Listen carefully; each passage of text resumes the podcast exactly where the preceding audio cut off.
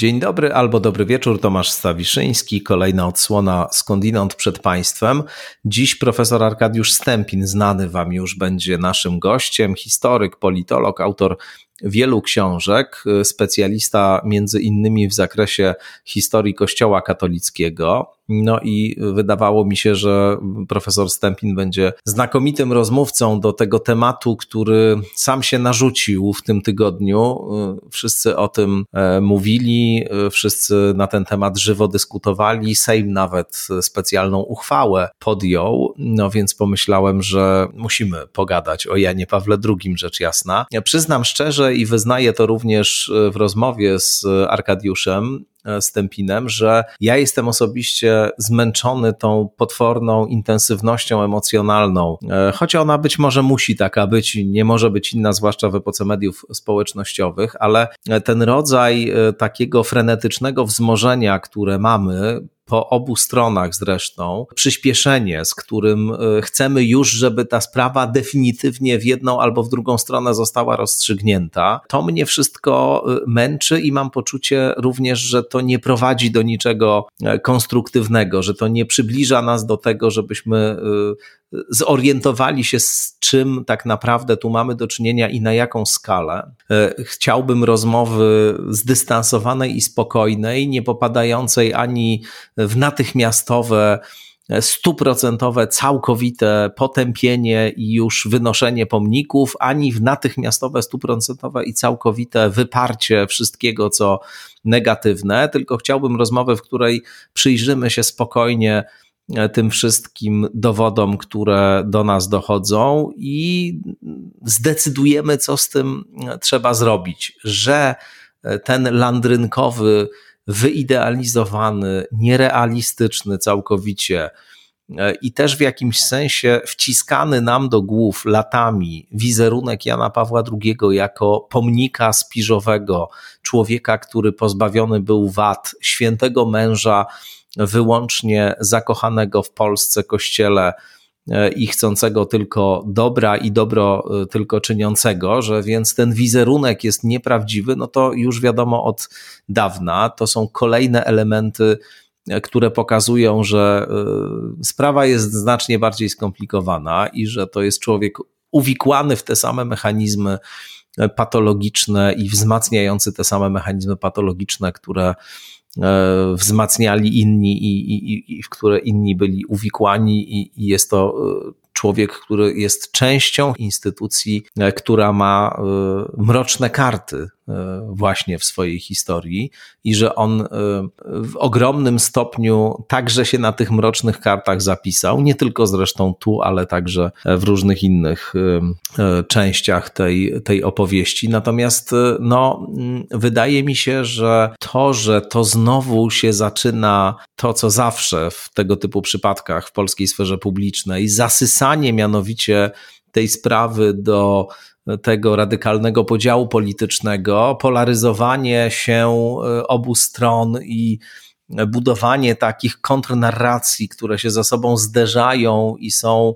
wzajemnie swoją odwrotnością. To jest bardzo charakterystyczne dla tego, jak się w Polsce o różnych sprawach rozmawia e, i bardzo charakterystyczne dla takiej e, dualnej świadomości polskiego społeczeństwa i dwóch rzeczywistości, które które mm, ze sobą tutaj współistnieją e, i e, jedna jest odwrotnością drugiej, to znaczy to, co jest wzorcem i ideałem w jednej rzeczywistości jest antywzorcem i antyideałem w drugiej. Kto jest bohaterem w jednej, ten jest antybohaterem w drugiej. I to tutaj też oczywiście się dzieje, bo, bo już zaczyna się taka podwójność opowieści i perspektywy na, na Jana Pawła II. Jedni chcą całkowitego wymazania tej postaci z historii, drudzy chcą, żeby to był tylko pomnik doskonały, wspaniały i nie są w stanie przyjąć do wiadomości, że jest to człowiek, który również e, robił rzeczy złe. No, nie mam żadnych wątpliwości, że akurat e, jakiś podcast e, niespecjalnie przyczyni się do zmiany sposobu myślenia, sposobu mówienia o takich sprawach, ale mam chociaż nadzieję, że ten kawał rzetelnej analizy, którą daje tutaj profesor Stępin, no będzie taką możliwością dla Was, dla słuchaczek, słuchaczy skądinąd, żeby trochę wyjść poza tą atmosferę totalnego wzmożenia i, i, i te rozdygotane, rozchybotane emocje, które mm, od kilku, kilkunastu dni nam e, wokół tej sprawy towarzyszą. Także mam nadzieję, że jakoś tutaj e, udało się nam e, w sposób taki uporządkowany, bo to leżało nam na sercu i spokojny o tym pomówić. Uporządkowany, no bo tutaj macie przegląd właściwie tego mniej więcej, co się na temat Jana Pawła II mówiło w ostatnim czasie w reportażu Marcina Gutowskiego, w książce Eke Overbecka, ale też oczywiście o różnych innych wcześniejszych zarzutach. No i też przegląd takich kontrargumentów czy kontrzarzutów wysuwanych przez e, przeważnie środowiska kościelne czy prawicowe. E, te zarzuty i kontrzarzuty omawiamy po kolei z profesorem Stępinem w tej rozmowie. Ja już na koniec tylko tego wstępu, rzecz jasna, bo za moment rozmowa właściwa. Dziękuję tradycyjnie subskrybentkom, subskrybentom, patronkom, patronom. E, dzięki za Wasze wsparcie, dzięki dla firmy StrategyWise, ekspertom do spraw komunikacji, za wsparcie rekordowe na Patronite.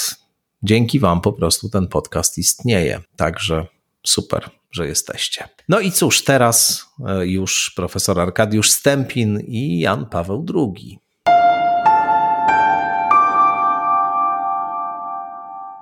Profesor Arkadiusz Stępin gości w podcaście Skądinąd, nie po raz pierwszy zresztą. Dzień dobry, Arku. Witaj Tomku, witam e, wszystkich Państwa. Dzięki, że się słyszymy i że zgodziłeś się porozmawiać o sprawie, o której wszyscy mówią od tygodnia. No, mówią trochę dłużej oczywiście, ale od tygodnia to ta dyskusja się zrobiła niezwykle intensywna i, i gorąca, do tego stopnia, że nawet specjalne uchwały w polskim Sejmie zostały zatwierdzone z tego powodu, z którego dzisiaj również się i tutaj na antenie skądinąd spotykamy. Ja bym zaczął od tego, to taki postulat, y, rama dla naszej rozmowy, może prośba, chociaż w zasadzie pod Twoim adresem takich próśb nie trzeba kierować, bo to jest oczywiste. Ale ja mam, powiem szczerze, jakiś przesyt tym natłokiem emocji, które wokół e, reportażu Marcina Gutowskiego i książki Eke Overbecka, czyli wokół Jana Pawła II i jego działalności jeszcze w czasach kardynalskich, e, mam e, pewien przesyt tych emocji, tych wysokich diapazonów i takiego jakiegoś totalnego przyspieszenia, którego jesteśmy świadkami. Jedni twierdzą, że to już koniec, Wojtyły, należy zabrać wszystkie pomniki, postać całkowicie skompromitowana, pomnik upada, mit się kruszy, koniec, do widzenia. Drudzy chcą go bronić e, własną piersią, e, uchwały podejmują, że to atak straszny na Jana Pawła II, e, który był święty, nieskazitelny i wspaniały. A ja bym chciał, żebyśmy po prostu racjonalnie, z pewnego dystansu przyjrzeli się temu rzeczywiście, co się na światło dzienne wydobyło w sprawie Jana Pawła II. I też chciałbym, żebyś ty okiem historyka, profesora historii mm, i e, znawcy metodologii nauk historycznych, no jakoś nam zwaloryzował czy ocenił jakość tych dowodów, które się pojawiły. Może właśnie od tego zacznijmy. Jak ty się temu przyglądasz po prostu jako historyk, to jakie są Twoje pierwsze wrażenia, kiedy się stykasz z tymi dowodami, dokumentami, tym wszystkim, co się tutaj e, pojawiło w ostatnim czasie na temat Jana Pawła? I y, publikacja e, Overbecka i materiał Marcina Gutowskiego y, z TVN24 są publikacjami dziennikarskimi, są rezultatem tego zjawiska, które funkcjonuje bo trochę dopiero od wojny w Wietnamie, a tak na dobrą sprawę rozwinęło skrzydła w latach 80., 90., kiedy opinia publiczna została informowana z tych przekazów e, poziomych, kiedy rozwinęło się dziennikarstwo śledcze. I mm, dziennikarstwo śledcze nie jest tożsame z analizą naukową. To jest um, o, oczywiste. ale dziennikarstwo śledcze, podobnie jak dla nauki historii, e, oralna historia, czyli genero, generowanie źródeł poznania e, przeszłości w oparciu o żyjących świadków tych wydarzeń, nie w oparciu o materiał spisany, bo tylko taka uwaga na marginesie, relacja świadka ma to do siebie, że gdzieś tam ten horyzont poznawczy z przeszłości i teraźniejszości się zlewa. A w chwili, kiedy mamy dokument na papierze opatrzony datą, opatrzony datą wywodzącą się z przeszłości, no to mamy autentyczny zapis świadectwa przeszłości. Ale historia jak najbardziej honoruje i te źródła, które generuje oral history, czyli ci żyjący świadkowie opowiadający o e, przeszłości, pomimo splatania się tego ich horyzontu poznawczego i honoruje także to, co dziś byśmy określili e, tym e, dziennikarstwem śledczym. I obydwie publikacje przynależą do tego gatunku dziennikarstwa śledczego. One nie są tożsame z pracą naukową, analizą naukową, ale nie ma um, jakichkolwiek powodów, by dezawuować rangę tego źródła a priori i e, po drugie, e, w oparciu o to źródło, przypisywać ich autorom próbę mm, dekonstrukcji czy mitu narodowego, czy przypisać im e, zbezczeszczenie polskiej racji stanu.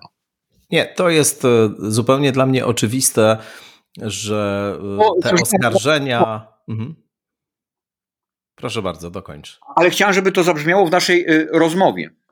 Tak, tak, oczywiście ja się absolutnie zgadzam i bardzo dobrze, że to podkreśliłeś.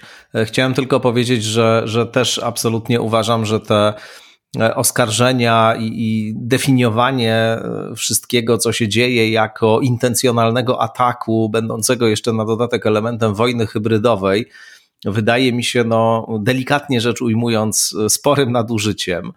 E, Marcin Gutowski zresztą jest dziennikarzem, który od wielu, wielu lat tymi sprawami się zajmuje.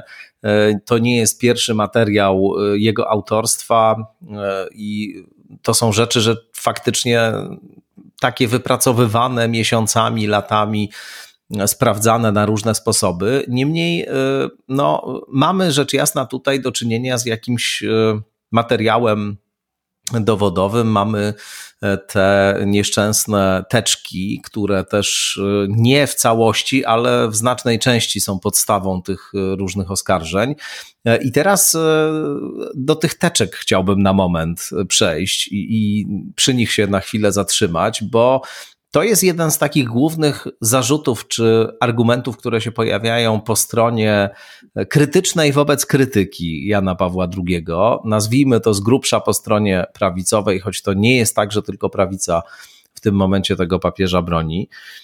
Ale wielu też zawodowych historyków, na przykład e, profesor Paweł Skibiński, e, człowiek zresztą związany przecież e, z prawicą nie, nie od dzisiaj, też publicysta swego czasu aktywny w mediach prawicowych.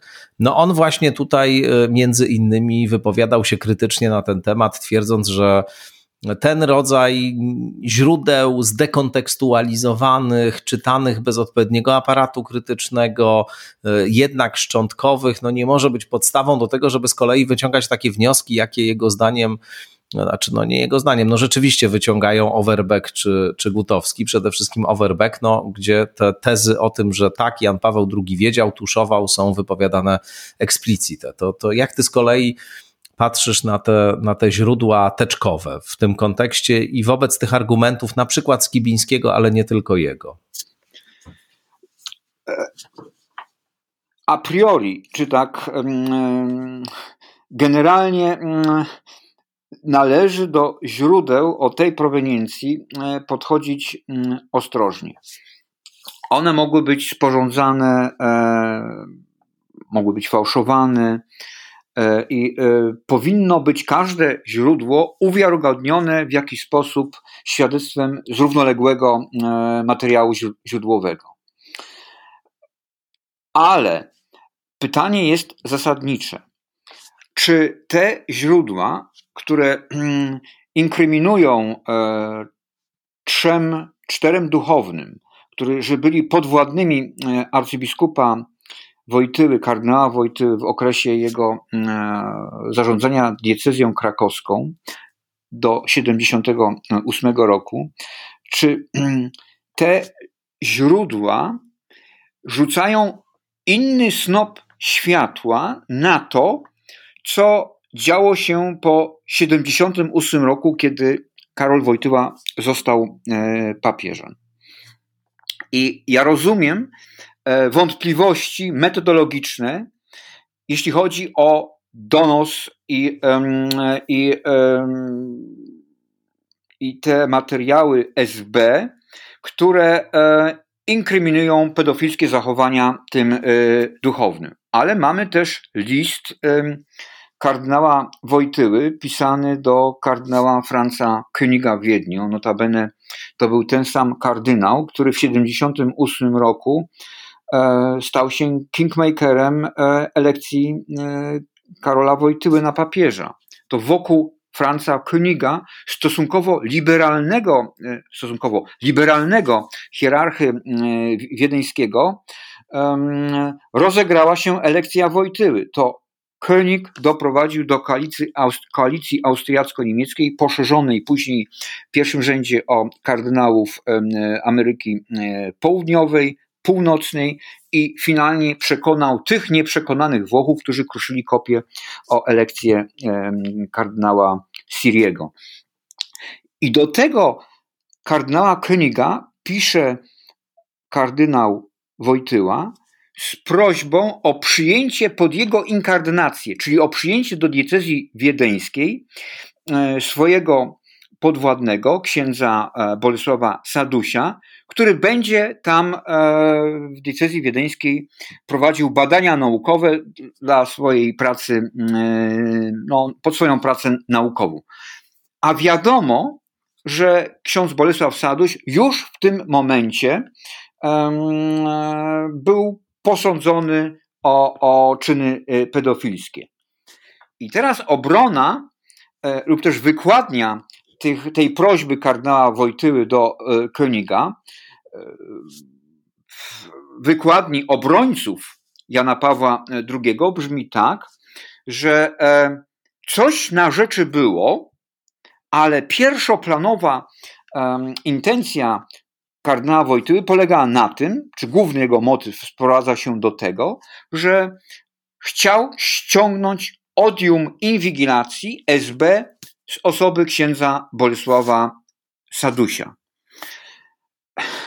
Dla mnie mało przekonująca, karkołomna i metodologicznie wątpliwa argumentacja, no bo ona nie broni tego, że jeżeli pierwszoplanową intencją dla e, Karola Wojtyły, dla arcybiskupa Wojtyły było jednak ściągnięcie odium grzechu z tej świętej instytucji Kościoła, bo mam, nadzieję, że do tego wątku przejdziemy, no to posłużył się praktykowaną w tym czasie, właściwie standardową praktyką, standardowym modelem przeniesienia księdza z parafii na parafię, w tym przypadku z kraju do, do kraju, ale wiemy, że były też podobne e, kazusy przenoszenia księży nawet z kontynentu na kontynent, najczęściej na kontynent afrykański, z kontynentów y, północno z kontynentu północnoamerykańskiego, bo w tym dzikim e, wtedy w latach 60., 70. buszu e, księża ginęli z oczu i pręgierzy opinii e, publicznej. Więc w moim przekonaniu właśnie ten dokument podpisany przez kardynała Wojtyłę do kardynała Königa jest kluczowym przesądzającym E, i świadczącym o przenosinach księdza z parafii na parafię, tak jak to było praktyko, praktykowane w oparciu o e, instrukcję Crimen Solitationis.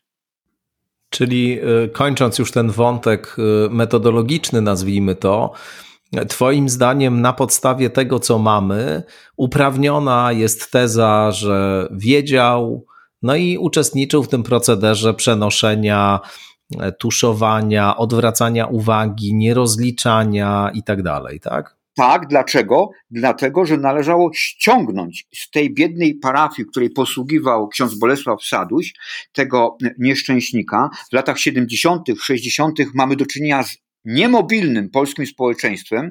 E, wyprawa mm, Starnowa do Poznania jawiła się jako wycieczka życia, więc w tym niemobilnym, niemobilnej przestrzeni e, eksodus do e, Wiednia czy do diecezji wiedeńskiej praktycznie czynił tego księdza to samo, co z kamienia, który przepada w głębokiej wodzie, a społeczność lokalna, ta mikrospołeczność religijna zgrupowana wokół parafii księdza Sadusia przestała być konfrontowana dzień dzień z przedmiotem zgorszenia. Używam dokładnie tej nomenklatury kościelnej, bo o to chodziło. Należało księdza ściągnąć z tej przestrzeni parafialnej, by nie gorszył pozostałych y, wiernych, swoich parafian i po drugie, by ta codzienna E, codzienna inwektywa lub też wątpliwości wysuwa, wysuwane przez wiernych, przez parafian wobec swojego e, proboszcza nie e, detronizowały nieskalonej opinii Kościoła. I tu dochodzimy, moim zdaniem, do sedna sprawy, że praktyka usuwania księży z parafii i przenoszenia ich na inne placówki, na, do innej diecezji, czy nawet na inny, do innego kraju, miała służyć ochronie nieskazitelnej opinii Kościoła, która, który był depozytariuszem y, prawdy objawionej. I rzecz jasna, y, można było się tłumaczyć, Kościół jest święty, ludzie, którzy y, dla niego pracują, są mniej święci, ale mimo wszystko trafiało to pośrednio także i rysowało oblicze Kościoła tak, jak nolens volens zrobił to Benedykt XVI swoją abdykacją. Dla wielu tych ortodoksyjnych katolików popełnił sakrilek i e, tego mu nie, nie, nie wybaczono. Więc obrona instytucji Kościoła była priorytetowa i pod nią podpinano opus moderandi, czyli tę metodologię, te możliwości operacyjne, które Kościół e, posiadał. A Kościół posiadał te możliwości, bo po, pierwsze miał własną jurysdykcję, miał własne prawo i techniczne możliwości przenoszenia księży e, z jednego miejsca w drugie. I ta praktyka zapewniała Kościołowi nie tyle bezkarność, ile E, nie wystawiała Kościoła na ostrzał e, opinii publicznej, opinii zewnętrznej.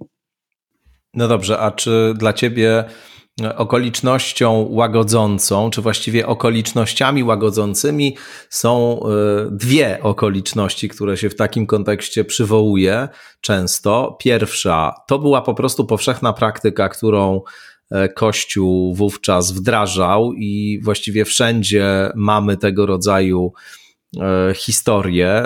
To pokazuje historia kościołów e, lokalnych w różnych krajach, które już rozliczyły się z tą e, przeszłością mroczną i, i w których te archiwa zostały mniej lub bardziej przeczytane, przeanalizowane i te sprawy po prostu już wyszły na jaw.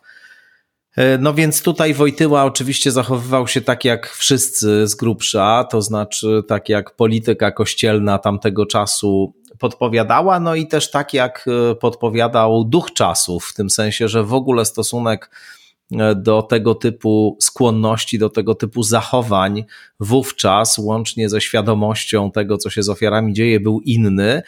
E, choć to też oczywiście należy tego typu argument ostrożnie traktować, bo to nie jest tak, że nie wiadomo było, że różnego rodzaju nadużycia seksualne w stosunku do dzieci nie wywołują jakichś traumatycznych doświadczeń. Cała psychoanaliza jest na tym budowana przecież w dużym stopniu, choć i o tym, jak Freud relatywizował te kwestie, to też by można długo mówić. W każdym razie, no i niewątpliwie stosunek do tego był inny.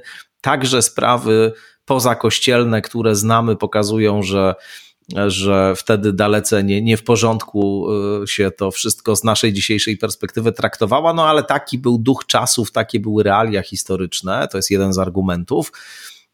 No a drugi argument specyficzny tutaj w odniesieniu do y, Wojtyły, bo tamten pierwszy to jest ogólny w stosunku do tego, jak Kościół operował y, w skali globalnej wówczas, ale ten w odniesieniu do Wojtyły powiada, no tak, ale pamiętajmy, że to są czasy e, komunizmu, że to są czasy, kiedy Kościół jest pod obstrzałem, kiedy właściwie wszystko co się w kościele dzieje niedobrego, mogło być wykorzystywane przeciwko kościołowi, władza tym grała, służby tym grały.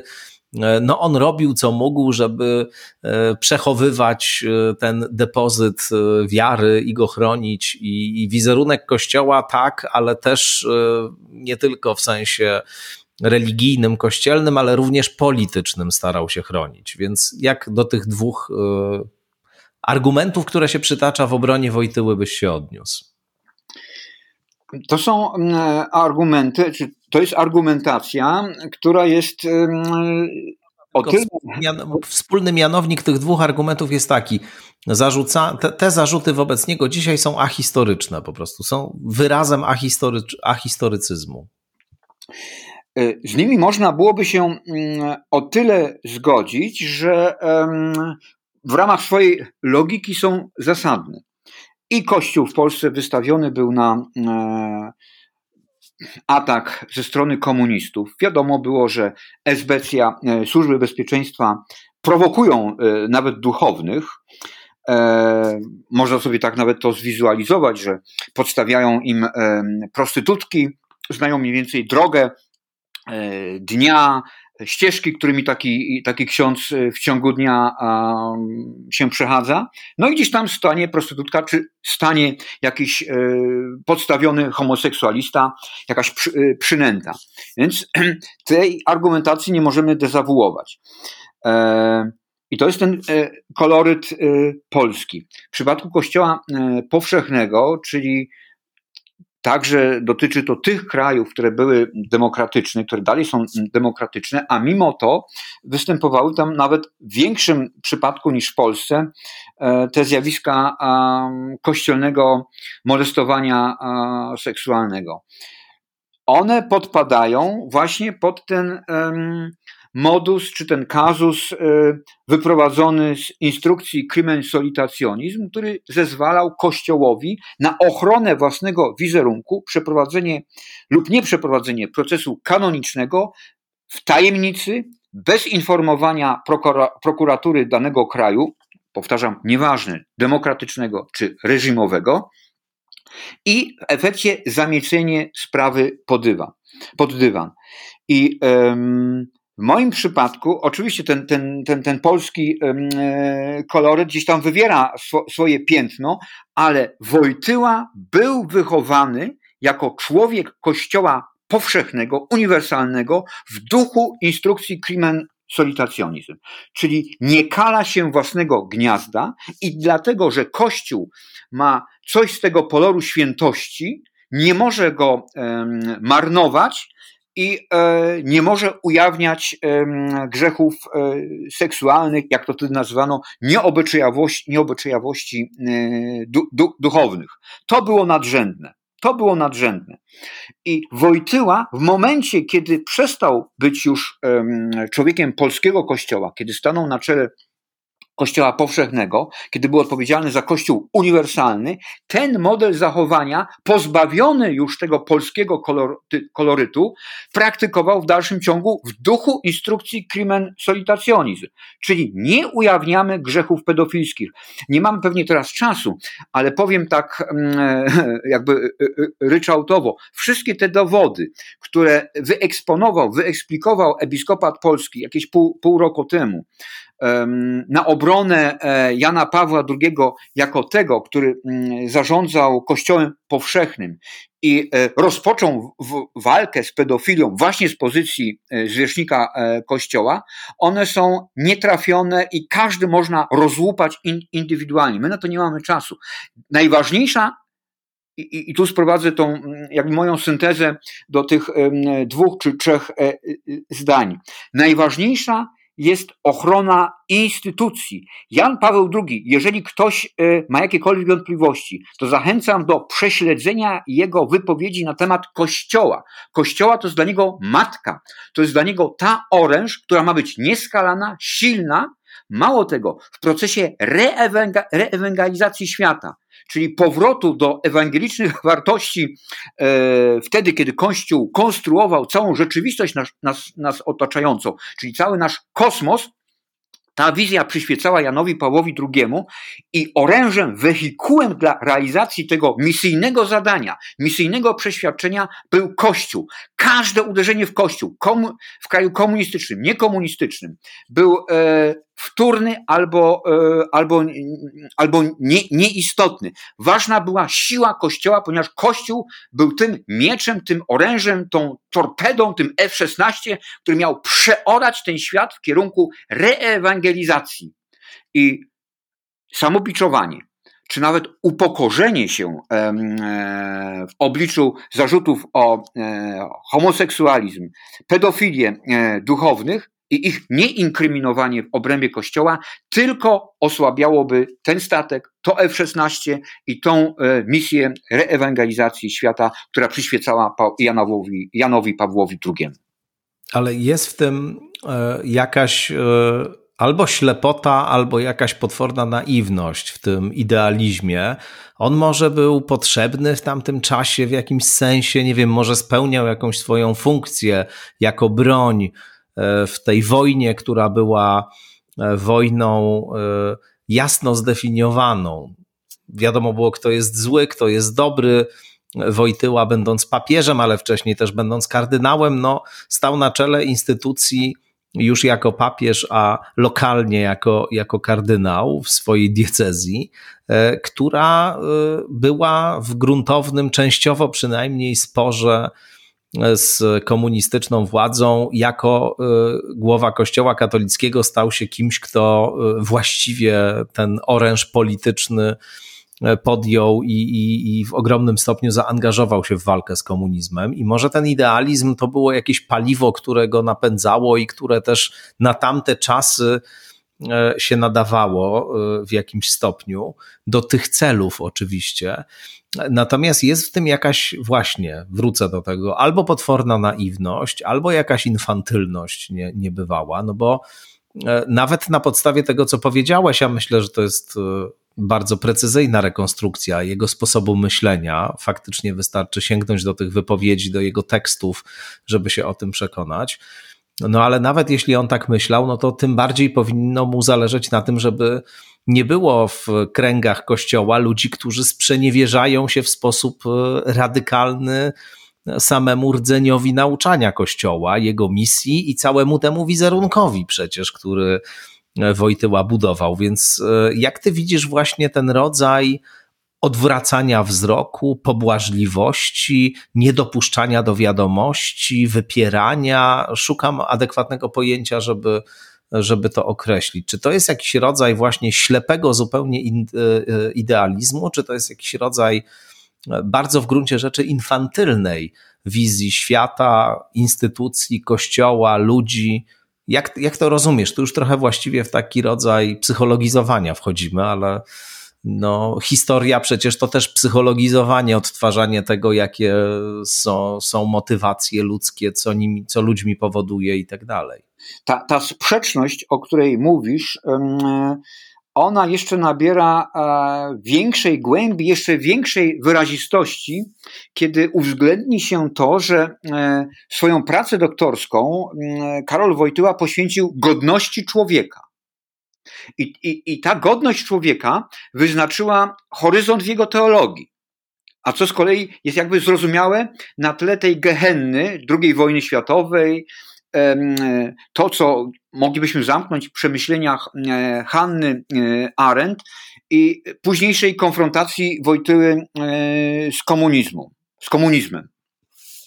I Wojtyła tę godność ludzką wyprowadził z przeżyć mistycznych, z obecności Boga w człowieku. E, więc e, jak to jest możliwe, że akcentując, uwypuklając godność ludzką, nie dopatrzy się tej godności w krzywdzie dziecka E, gwałconego przez e, no, człowieka kościoła, człowieka e, w, w koloradce. I tu. Właśnie to się trochę nie mieści w głowie. Tak, to, to... Mówiąc szczerze, także w kontekście całej jego, całego jego nauczania, wcześniej książek, także filozoficznych, filozofujących, teologicznych prac, o miłości, odpowiedzialności, teologii ciała, seksualności, no to były tematy, które go zajmowały. I tam na temat tego, jak to właśnie jest niezwykle wrażliwa, intymna sfera, w której łatwo i siebie nadużyć, i innego nadużyć, E, no, mnóstwo o tym pisał. Tymczasem tutaj, e, kiedy działy się takie rzeczy, to jakoś nie robiło to widocznie na nim specjalnego wrażenia. Jak to jest możliwe? Zderzają się dwie aksjologie, one są sprzeczne ze sobą. Nie tylko na poziomie doktryny, ale właśnie na, na tym poziomie indywidualnego partycypowania w tym świecie e, filozofii, w świecie wartości samego e, Wojtyły. Więc to jest podwójne e, zderzenie.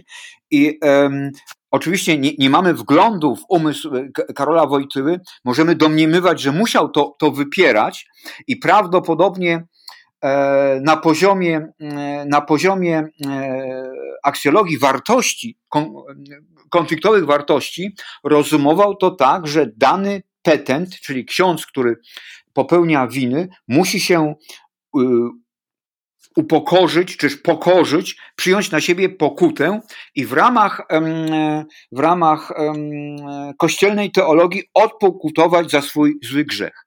Ale w tej perspektywie, czyli w tym rozumowaniu, nie ma tego, co jest mu inkryminowane i całkiem słusznie. Nie ma perspektywy ofiary. Bo ta ofiara musiała paść ofiarą dobra instytucji, jakim był Kościół. Wojtyła uważał, że tak, mówiłeś o tej nawet teologii, teologii ciała. I rzeczywiście był Wojtyła w latach 50., 60., nawet na tle Kościoła katolickiego zachodniego, na tyle postępowy, że odważnie używał nomenklatury, która no, zarezerwowana była dla seksuologów. Czyli mówił i o orgazmie, używał takich pojęć, które duchownemu lat 60. nie przeszłyby przez język, które zamykano w tych eufemizmach te sprawy lub nieobyczajowość. Nawet nie używano, e, nie posługiwano się pojęciem e, gwałt. Ale właśnie Woj, dla Wojtyły to sakrum seksu ograniczało się tylko i wyłącznie do seksu małżeńskiego i wszystko, cała ta sfera seksualna, łącznie z niuansami, z tym seksem pozamałżeńskim, urastała do rusztowania godzącego w sakrum seksu. To była, to była, to była e, taka, no, parcie, taka częściowa tylko, takie częściowe dowartościowanie człowieka. I teraz wehikułem, tu powtarzam się, ale tym wehikułem, który miał prowadzić także do szczęśliwego seksu, był Kościół. Więc ten Kościół nie może być, podda, nie może być poddany w jakąkolwiek, nie poddany jakiejkolwiek relatywizacji. Nie może być poddany żadnej e, wątpliwości. On musi być czysty, wyłącznie czysty i ochronie tego kościoła, e, tego kościoła służyła służyło to e, porównanie, to wyważenie dwóch racji, nawet racji moralnych. Jeżeli była e, amoralna perspektywa ofiary, ona musiała ulec, przegrać w obliczu tej, e, tej aksjologii transcendentnej. I ona przegrywała. Nie, nie potrafię sobie inaczej wytłumaczyć na gruncie teologii, jak to było możliwe, że instytucja, która reprezentowała e, pewien porządek moralny, przykładała rękę i wbijała w gwóźdź w, op w operację e, reprezentującą porządek nie, niemoralny. No, ja się zastanawiam, pełna zgoda z tym, co mówisz, na ile tu jeszcze nie działa po prostu ten mechanizm, że mamy do czynienia z instytucją religijną, która ma pewną swoją opowieść o świecie, jakiś rodzaj opisu rzeczywistości, porządku moralnego, ale także winy i kary, który jest różny od e, porządku świeckiego i która, sam, która samą siebie postrzega też jako uczestniczącą w zasadzie bardziej w tej rzeczywistości metafizycznej, religijnej, aniżeli w tej rzeczywistości tu i teraz, zwłaszcza w świecie, który jest jej jakoś wrogi, czy który ona definiuje wobec siebie jako wrogi. I tutaj pewną składową tego e, idealistycznego, naiwnego, iluzyjnego myślenia, które opisałeś, jest, jak sądzę, również głębokie przekonanie, że te sprawy będą rozstrzygane przez inne instancje, to znaczy, że te, i że te środki być może, którymi się rozporządza w ramach samej instytucji Kościoła, takie środki jak pokuta, spowiedź, wyznanie win, modlitwa, że, że, to są, że to są środki realnego oddziaływania i że one prowadzą do realnych transformacji. I, i, I może tutaj też jest ten element takiego po prostu, powiedziałbym, fanatyzmu religijnego, no bo tak by trzeba nazwać tę te, te postawę, który właśnie odwraca się w stronę pewnej mitologii, pewnej e, narracji e, o charakterze e, ponadświatowym i, i, i w niej jakby ciężar cały lokuje, czy środek ciężkości, a i, i, ma przekonanie, że to będzie oddziaływało na ten świat, w którym żyjemy, świat ciał, przedmiotów, czasu, materii i tak dalej. Tymczasem okazuje się, że nic podobnego się nie dzieje. No i a, a, a to o czym rozjazd. Mhm. Dokładnie, a to o czym ty mówisz nakłada, nakłada się na e, indywidualną osobę, indywidualnego aktora, jakim był e, Karol Wojtyła, który przecież walczył z dwoma dyktaturami, nazistowską i później komunistyczną, jakkolwiek ta e, walka z nazizmem i z komunizmem nie miała takiego charakteru martyrologicznego.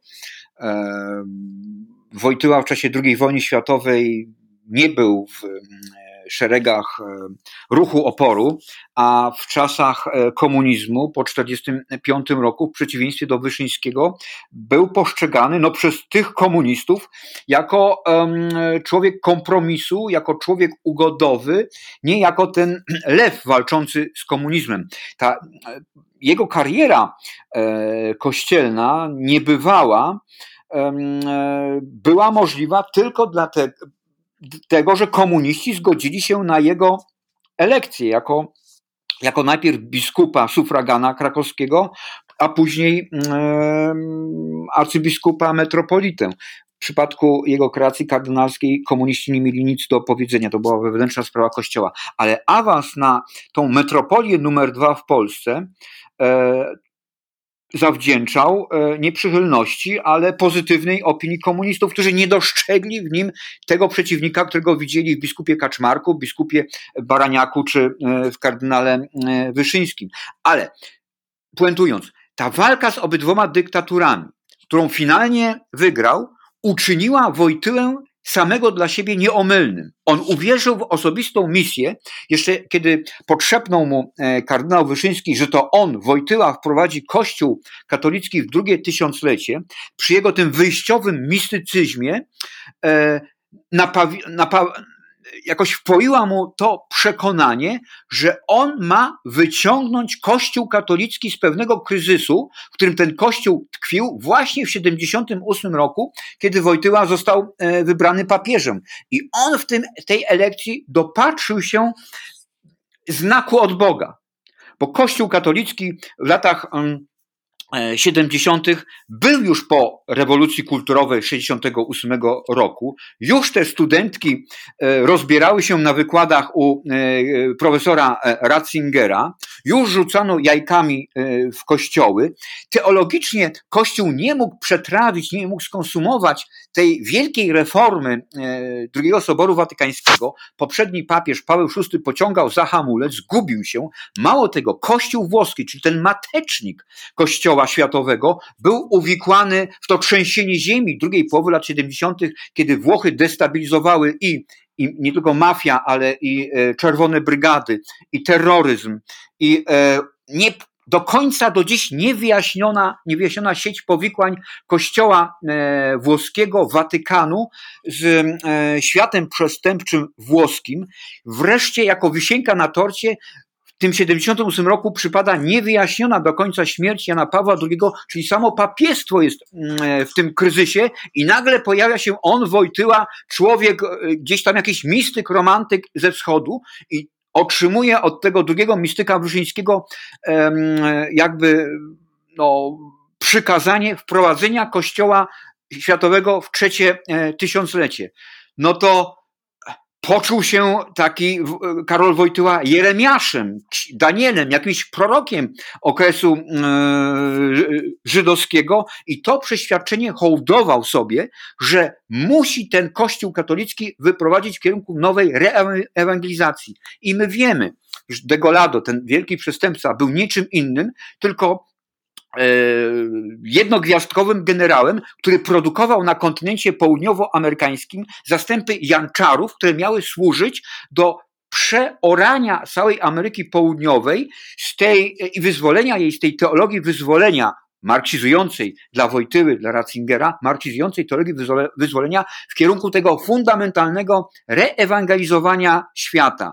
Więc e, tutaj, w tej misji, takie e, wypadki przy pracy, czyli zgodnie z tym przysłowiem, tam gdzie się e, drzewo rąbie, wióra lecą, no to te przypadki pedofilii były w postrzeganiu Karola Wojtyły tylko i wyłącznie tymi e, wiórami, tymi drzazgami, które pewnie się pojawić musiały, które były rzeczywiście aksjologicznie gdzieś sytuowały się po drugiej stronie tego rowu mariańskiego, moralnego, ale które należało zaakceptować, odpokutować, e, wyterapeutować tych duchownych, ale które nie mogły podlegać większej inkryminacji. No, wiesz, wymieniona przez ciebie postać Degolado, myślę, że też jest e, jakoś właśnie dokładnie e, elementem tego specyficznego sposobu widzenia świata i człowieka, jakoś skrajnie idealistycznego, naiwnego i no właśnie dokładnie takiego, jak, jak też opisałeś, no bo tu też mamy przykład e, człowieka, który robił rzeczy straszne. Ktoś z Państwa, jeśli nie zna postaci Marciala Maciela de Golado, to proszę skorzystać z wyszukiwarki i sobie na jego temat poczytać. Jest książka Demon w Watykanie E, na jego temat, e, poruszająca choć nie wielkich rozmiarów, ale dobrze dokumentująca to osobliwe życie, czy właściwie kilka żyć, bo to jest człowiek, który miał kilka tożsamości równoległych i no, e, do końca życia właściwie Jan Paweł II nie był w stanie skonfrontować się z prawdą o Degolado, która przecież już od mniej więcej połowy lat 80. musiała jakoś tam do niego docierać. Są na ten temat też E, książki, teksty, a, a w momencie, kiedy już naprawdę było wiadomo, co ten człowiek robił i e, kiedy już był na emeryturze, zresztą przez Ratzingera na tę emeryturę wysłany, no to jeszcze e, Karol Wojtyła takie gesty publiczne, przyjaźni wobec niego czynił, więc to rzeczywiście też był przykład jakiegoś takiego kompletnego E, nie wiem, nieprzyjmowania do wiadomości, rzeczywistości po prostu, realiów. Absolutna, absolutna racja. Z jedną mini mm, uwagą. Ten największy kryzys mm, e, skandali pedofilskich w kościele dopadł mm, Jana Pawła II, bo to już mówimy o tym okresie, kiedy był, był papieżem, dopadł Jana Pawła II w momencie, kiedy tracił panowanie nad Watykanem. I nie chcę, by to zabrzmiało jako e, obrona, czy też jako e, wytłumaczenie, wyjaśnienie postawy papieża. Bardziej chodzi mi o jakby drugi aspekt, który jest równoległy do tego, e, tego wątku, o którym do tej pory rozmawialiśmy.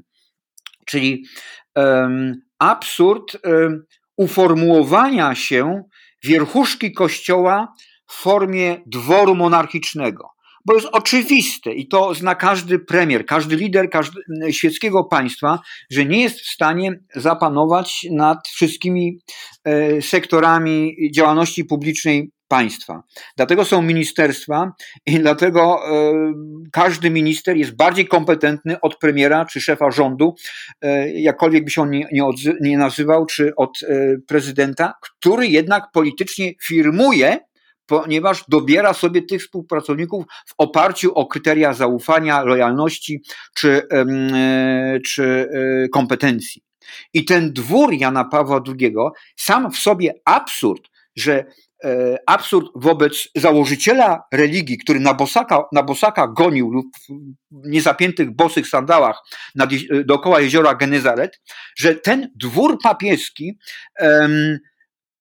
funkcjonuje tak, jak każda szpica każdego państwa. I od 2001 roku, przełomu 2001-2002, kiedy Jan Paweł II de facto stracił kontrolę nad Watykanem, na ten okres przypada największe nasilenie tych mm, e, skandali i afer e, pedofilskich. Ale to nie jest żadne usprawiedliwienie dla Jana Pawła e, II, ponieważ on tych, tych ludzi dobrał sobie indywidualnie. Mało tego, on ich przesiał przez sito, takie sito, w ramach, przez które nie przelatywały nazwiska pokroju Kaspera Limana czy innych bardziej e, progresywnych e, duchownych. Wytworzył się dwór, który odciął go od tego nasilenia medialnego, właśnie informacji od Degolado. Przecież wiemy, co mówił Ratzinger. Kardynał Ratzinger numer 3 w hierarchii watykańskiej. Papież, kardynał Sodano numer 3 jest Ratzinger. Ratzinger nie mógł przebić się do Jana Pawła II, ponieważ numer 2, kardynał Sodano, rozstawił szlabany ochronne wokół Jana Pawła Pawła II, żeby przypadkiem te coraz bardziej zacieśniające się informacje, zacieśniające pętle na szyi tego lado, przypadkiem nie dostały się do Jana Pawła II i nie zabiły go jako, jako e, zmasowana informacja, nie położyły e, trupem. Tak to należy e, rozumieć. Ale to nie jest żadne usprawiedliwienie dla Jana Pawła II, ponieważ on w ramach tej swojej aksjologii funkcjonował właśnie z tego, co wiemy, e, dzięki tym e, niekomplementarnym, podkreślam, niekomplementarnym researchom Marcina Gutowskiego i Overbecka, tak funkcjonował także w latach 60. i 70.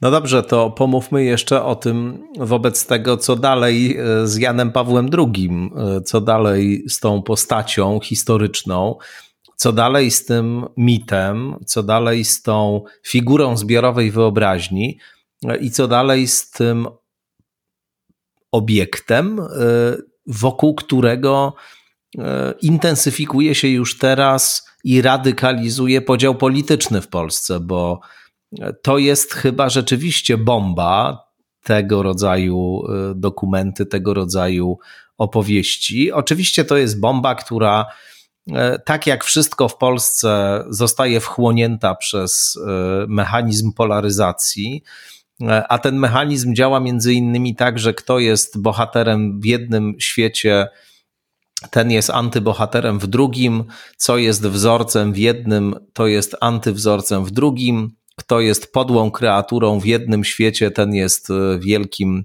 mężem opatrznościowym w drugim świecie. No, e, mam na myśli to, że e, Oczywiście, i to już teraz bardzo wyraźnie widać, będzie część osób, które będą uznawały wartość tych dowodów i będą skłonne do tego, żeby dokonać gruntownej rewizji E, tego, kim Jan Paweł II w ich przekonaniu jest. Będą oczywiście osoby, które nigdy go nie lubiły i są wrogo nastawione albo krytycznie do Kościoła, i one nie muszą specjalnie tutaj być przekonywane, ale to jest jakieś potwierdzenie ich wcześniejszych postaw, ich intuicji i tak dalej. No ale też z drugiej strony będą tacy ludzie, którzy uznają właśnie, że to był atak, czy jest atak, że to jest element jakiejś kampanii wymierzonej w Kościół, że jest jakaś wojna cywilizacyjna, starcie jakichś sił i y, w tym starciu wszystko jest dozwolone.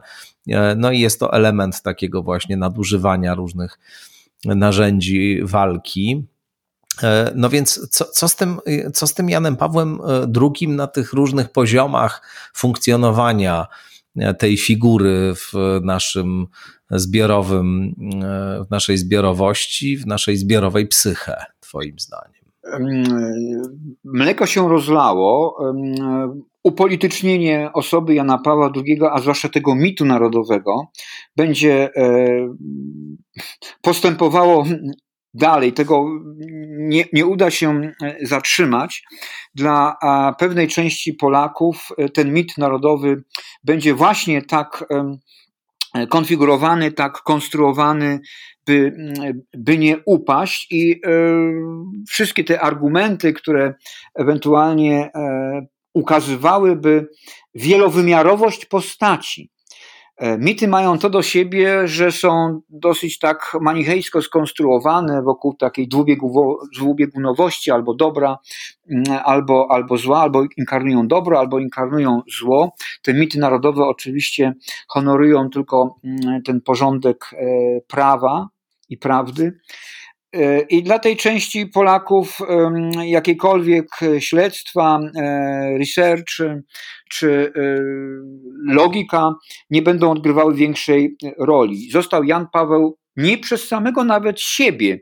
Ja się tak zastanawiałem, jak zachowałby się on, gdyby był jednym e, z dyskutantów teraz e, tej, tej, tej publicznej wymiany na jego własny e, temat, jakby się zachował i raczej bym nie podejrzewał go o to, by chciał koniecznie mm, na ten pomnik e, wejść. To myśmy, to nasza wyobraźnia Polaków wtłoczyła Jana Pawła II jako taką monochromatyczną postać na, na, na, na ten cokół.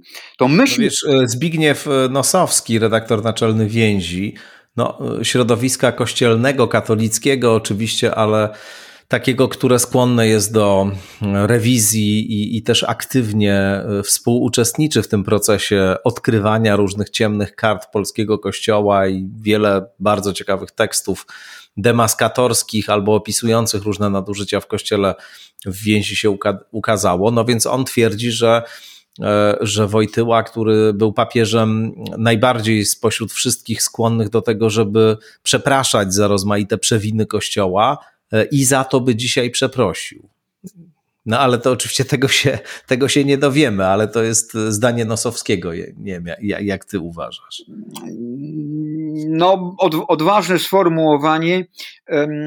Bardzo, bardzo. Na, na tyle natomiast, na ile ja się odważyłbym e, powiedzieć taką syntezę, to przynajmniej podpisałbym się pod tym swoim sformułowaniem, że Jan Paweł II nie wszedłby na ten pomnik, na, e, na ten cokół, na którym myśmy go e, osadzili. I, i po drugie,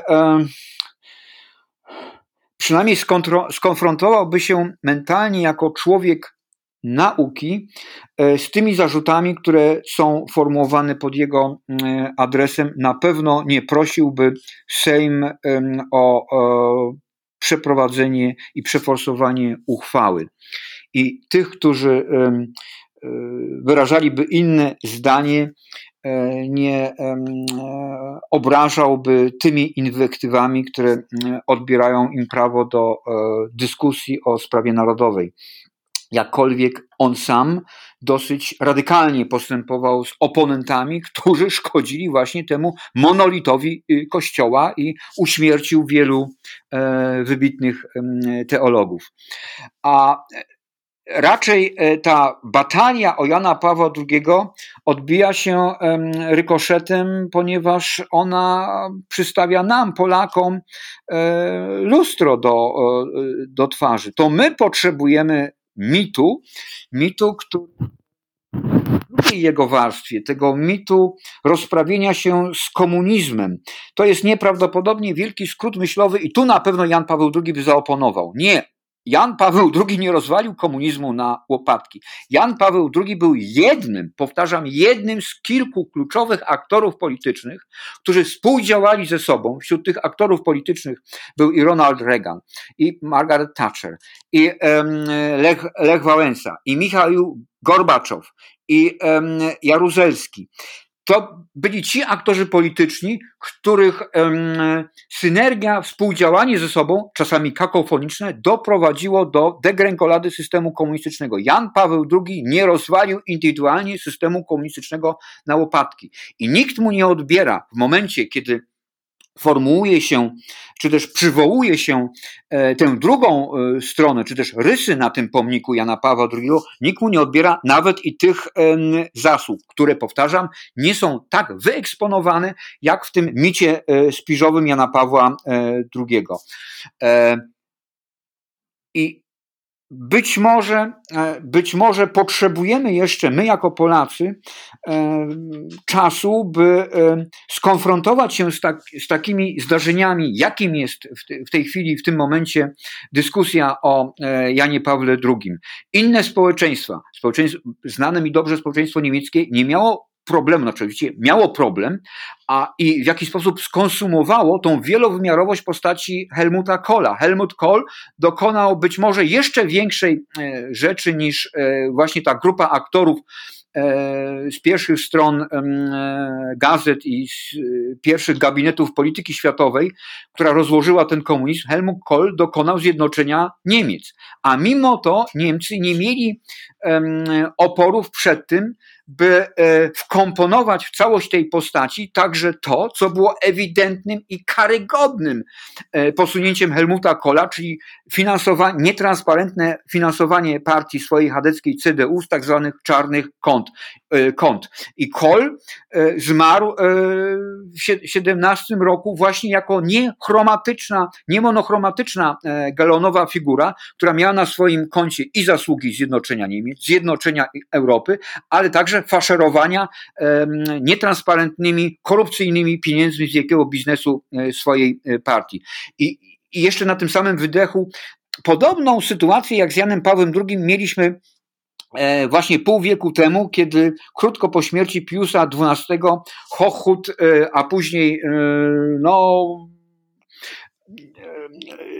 nie lewica europejska, ale przynajmniej krytyczne wobec Kościoła e, ośrodki na Zachodzie wysunęły spory zarzut wokół tej faraonowej, trochę takiej hieratycznej postaci Piusa XII, który był jednak w jakiś sposób umoczony nie we współpracę, ale kolaborację. W języku polskim nie ma różnicy między współpracą a kolaboracją, ale semantycznie są to dwa różne e, e, słowa i Pius XII, a wcześniej Eugenio Pacelli, Pius XII o świeckim imieniu Eugenio Pacelli, był uwikłany w kolaborację z nazistami i faszystami Mussoliniego i w jakiś sposób powtarza Jan Paweł II e, ten kazus Piusa XII. Ale mm, nie, nie masz poczucia, że y, sposób, w jaki y, tego typu rozrachunki czy tego typu procesy E, rozgrywają się e, specyficznie w polskiej sferze publicznej czy w polskiej rzeczywistości, on jest e, głęboko na różne sposoby naznaczony polaryzacją właśnie, czy, czy tym podziałem o wiele, o wiele dziś głębszym niż, nie wiem, jeszcze w latach 90., mam wrażenie. Nie dlatego, że on się tak strasznie E, zintensyfikował, ale też dlatego, że on się ujawnił e, i jest dzisiaj e, tak bardzo widoczny. Wcześniej może rozmaite jego części były bardziej pod ziemią, ale ja myślę po tych przykładach, które podałeś, o innej takiej historii, której bohater wszakże jeszcze żyje, więc to trochę inaczej wygląda, ale ten, to jest na pewnym poziomie trochę podobna dyskusja, czyli o Wałęsie o Wałęsie, który też e, w charakterze pomnika tutaj e, przynajmniej przez pewien czas funkcjonował. No, e, jego prezydentura niestety dość poważnie nadwątliła ten wizerunek, ale jako postać, która odegrała pewną rolę w historii Solidarności, właśnie walki z komunizmem, nawet ci, którzy nie, nie cenili jego działalności prezydenckiej, no to jako postać właśnie ta, która e, historycznie się zasłużyła, to, to był on dla nich e, ważny i, i akceptowalny. I potem mamy poniekąd analogiczną sytuację, to znaczy teczki, różne, różne informacje, różne zeznania i nagle jakiś rodzaj rys na tym wizerunku, E, one oczywiście dotyczą e, tego wczesnego mm, etapu, nie etapu bezpośredniego działania w związkach, w związku z, z zawodowym Solidarność, nie e, sierpnia i tak dalej, tylko, tylko nieporozumień sierpniowych i tego, co później, tylko, tylko jeszcze innych elementów wcześniejszych jego biografii, w zasadzie niepolitycznej, ale jednak ten wątek potencjalnej kooperacji, jakiejś współpracy tam się, tam się pojawia. I teraz dzieje się coś ciekawego w tych narracjach, które, które wokół tego funkcjonują, bo mamy tak.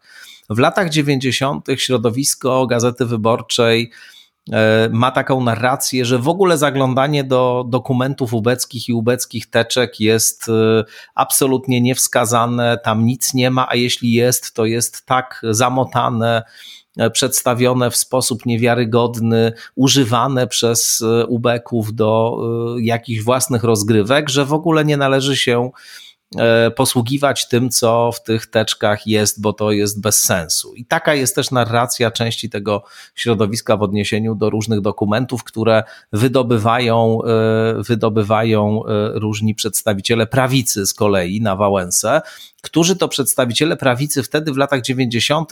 obficie z teczek korzystają, rządy padają przez teczki, przypomnijmy, dlatego upada przecież rząd Olszewskiego, E, I teczki są traktowane z kolei w środowisku prawicy, także e, tych ludzi, którzy dzisiaj są po stronie właśnie PiSu i szeroko rozumianej prawicy, jako właśnie jak najbardziej wiarygodne źródło.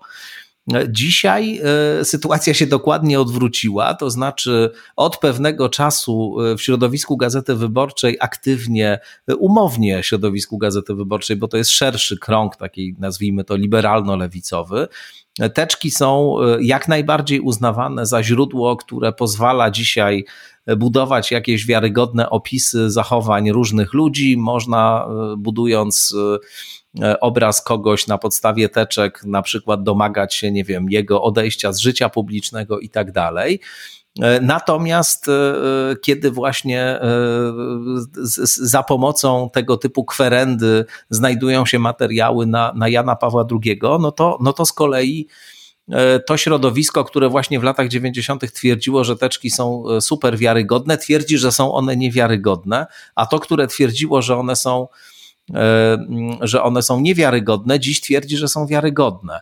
E, I teraz nie chodzi mi o to w ogóle, żeby relatywizować te rzeczy, bo nie zajmuję się teraz tym, co tam jest wiarygodne, a co nie jest, bo to po prostu jest zróżnicowane. To znaczy, trochę teczki są, czasami są wiarygodne, a czasami nie są. Trzeba to sprawdzić, trzeba mieć aparat krytyczny, trzeba umieć to czytać.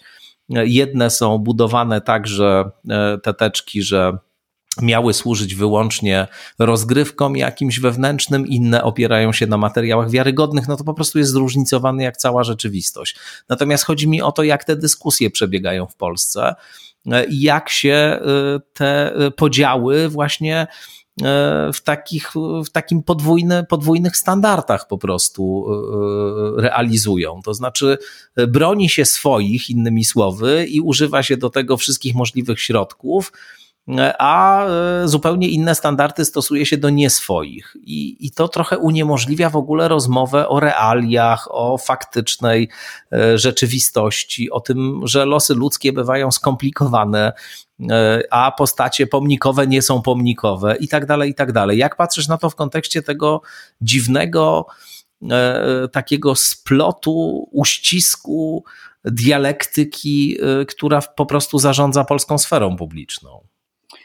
Ale to nie jedyna taka niekoherencja, w której popada polska sfera publiczna. Właściwie pozbawiłeś mnie swojego, mojego komentarza, bo to bardzo komentowałeś jakby swoją, swoją tezę i niewiele mam, mam do powiedzenia bo oczywiście ja się podpisuję pod tą diagnozą takiej konfuzyjnej rzeczywistości polskiej, którą jeszcze obległbym obległbym e, takim jednym komentarzem czy jedną opinią, która wskazuje na głęboką potrzebę wykreowania i obrony mitu narodowego.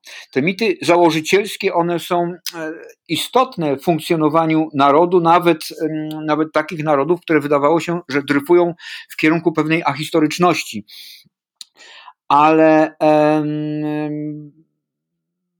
Istotniejsze wydaje mi się jeszcze nawiązanie do e, poprzedniej tej naszej myśli, czy też poprzedniego e, wątku, ponieważ myśmy tu podali e, kilka tych przykładów. Ty podałeś Wałęsy, ja podałem Helmuta Kohla jako przykład nie monochromatycznej ale wielkiej postaci, która ze względu na tą swoją wielowymiarowość nie traci nic mm, z tego pomnikowego mm, dzieła, do którego przyłożyła rękę. Ale właśnie gdzieś tam e, zezując, czy też e, kokietując ten elektorat, który tak, tak kurczywie trzyma się tego mitu narodowego, jakim e, jest Jan Paweł II, zastanawia się, na, na, ile, na ile jest on w stanie skonsumować przekaz od założyciela religii. Bo założyciel religii, jeżeli e, prześledzimy karty Ewangelii. Masz na myśli świętego Pawła? Czy, mam na myśli świętego Piotra. Mam na myśli świętego Piotra. Hmm. Na ile ten, oczywiście, na ile ten przekaz ewangeliczny jest e, wiarygodny. Ale tchórz, który trzykrotnie w momencie największej próby wyparł się swojego mistrza, no to jest tak, jakby ktoś z nas w tym momencie wyparł się swojego promotora pracy doktorskiej i e, zdezawuował go do, e, do cna. No to to zrobił Piotr nie raz, tylko trzykrotnie, bo trzykrotnie wyparł się w sytuacji, kiedy miał przyłożony nóż do szyi, wyparł się tego mistrza e, z Nazaretu, który nie gonił dookoła jeziora Nazaret w czerwonych butach, e, mokasynach, tylko na bosaka. Więc wyparł się go, a mimo to Chrystus go wykreował na tego założyciela religii, co pokazuje, jak właśnie ta niemonochromatyczność postaci jest cenna dla założyciela religii. Tymczasem ten elektorat, który przypisuje sobie i zawłaszcza e, i tą religią, i, i, i wieloma jeszcze innymi e, aspektami, no, pozbawia założyciela e, religii jakby mądrości działania, bo nie, pomnik musi być jedno, jednowymiarowy. Nie może być taki jak święty Piotr. No, chrześcijaństwo jest jednak religią cechującą się pewnym realizmem psychologicznym i to, co mówisz, e, to uznanie ludzkiej ułomności i grzeszności i umożliwianie pomimo wszystko e, takim ludziom dokonywania rzeczy wielkich, co właśnie historia świętego Piotra pokazuje, ale przecież nie tylko, no jest jakoś rdzeniem tego, tego przesłania i, i ono ma także w wielu innych swoich częściach, momentach takie właśnie zwracanie uwagi, czy, czy takie właśnie rozpoznania antropologiczne, które powiadają, no, że człowiek jest istotą ułomną, niedoskonałą, upadającą, grzeszną, etc. A właśnie nie y, pomnikową, nie idealną, nie doskonałą, no bo ta doskonałość jest, ale w zaświatach wyłącznie i nie przysługuje ona człowiekowi, więc to też zastanawiające, jak głęboko się tej psychologii e, rdzennie zawartej w chrześcijańskim przesłaniu, cała ta opowieść o tym nieskazitelnym papieżu przeciwstawia. A to prowadzi mnie do tej konkluzji, że e, potrzeba czy zapotrzebowanie na taką monochromatyczną postać, na mit y, narodowy, na figurę galeonową, która nie jest gdzieś zakotwiczona w filozofii greckiej, cała filozofia grecka przedstawiała właśnie tą antropologię człowieka niejednowymiarowego, jest jakimś takim papierkiem e, e, lakmusowym kondycji Polaków lat 2020, którzy potrzebują wielkiego, silnego imputu z zewnątrz, by e, nie przetrąciło im się ich DNA. To uczynimy puentą naszej rozmowy. Bardzo serdecznie Ci dziękuję za to spotkanie. No i pewnie jeszcze jak jakieś kolejne rewelacje będą e, światło dzienne widzieć, to będę do Ciebie w sprawie rozmowy o Janie Pawle albo o innych postaciach Kościoła Polskiego i nie tylko dzwonił, no i pewnie oczywiście w przypadku innych tematów również. Także mam nadzieję, Arku, że to nie jest ostatnie nasze spotkanie a na ja, falach skądinąd. A ja bardzo dziękuję za tę dzisiejszą rozmowę. Wielkie dzięki. Państwu też bardzo dziękujemy.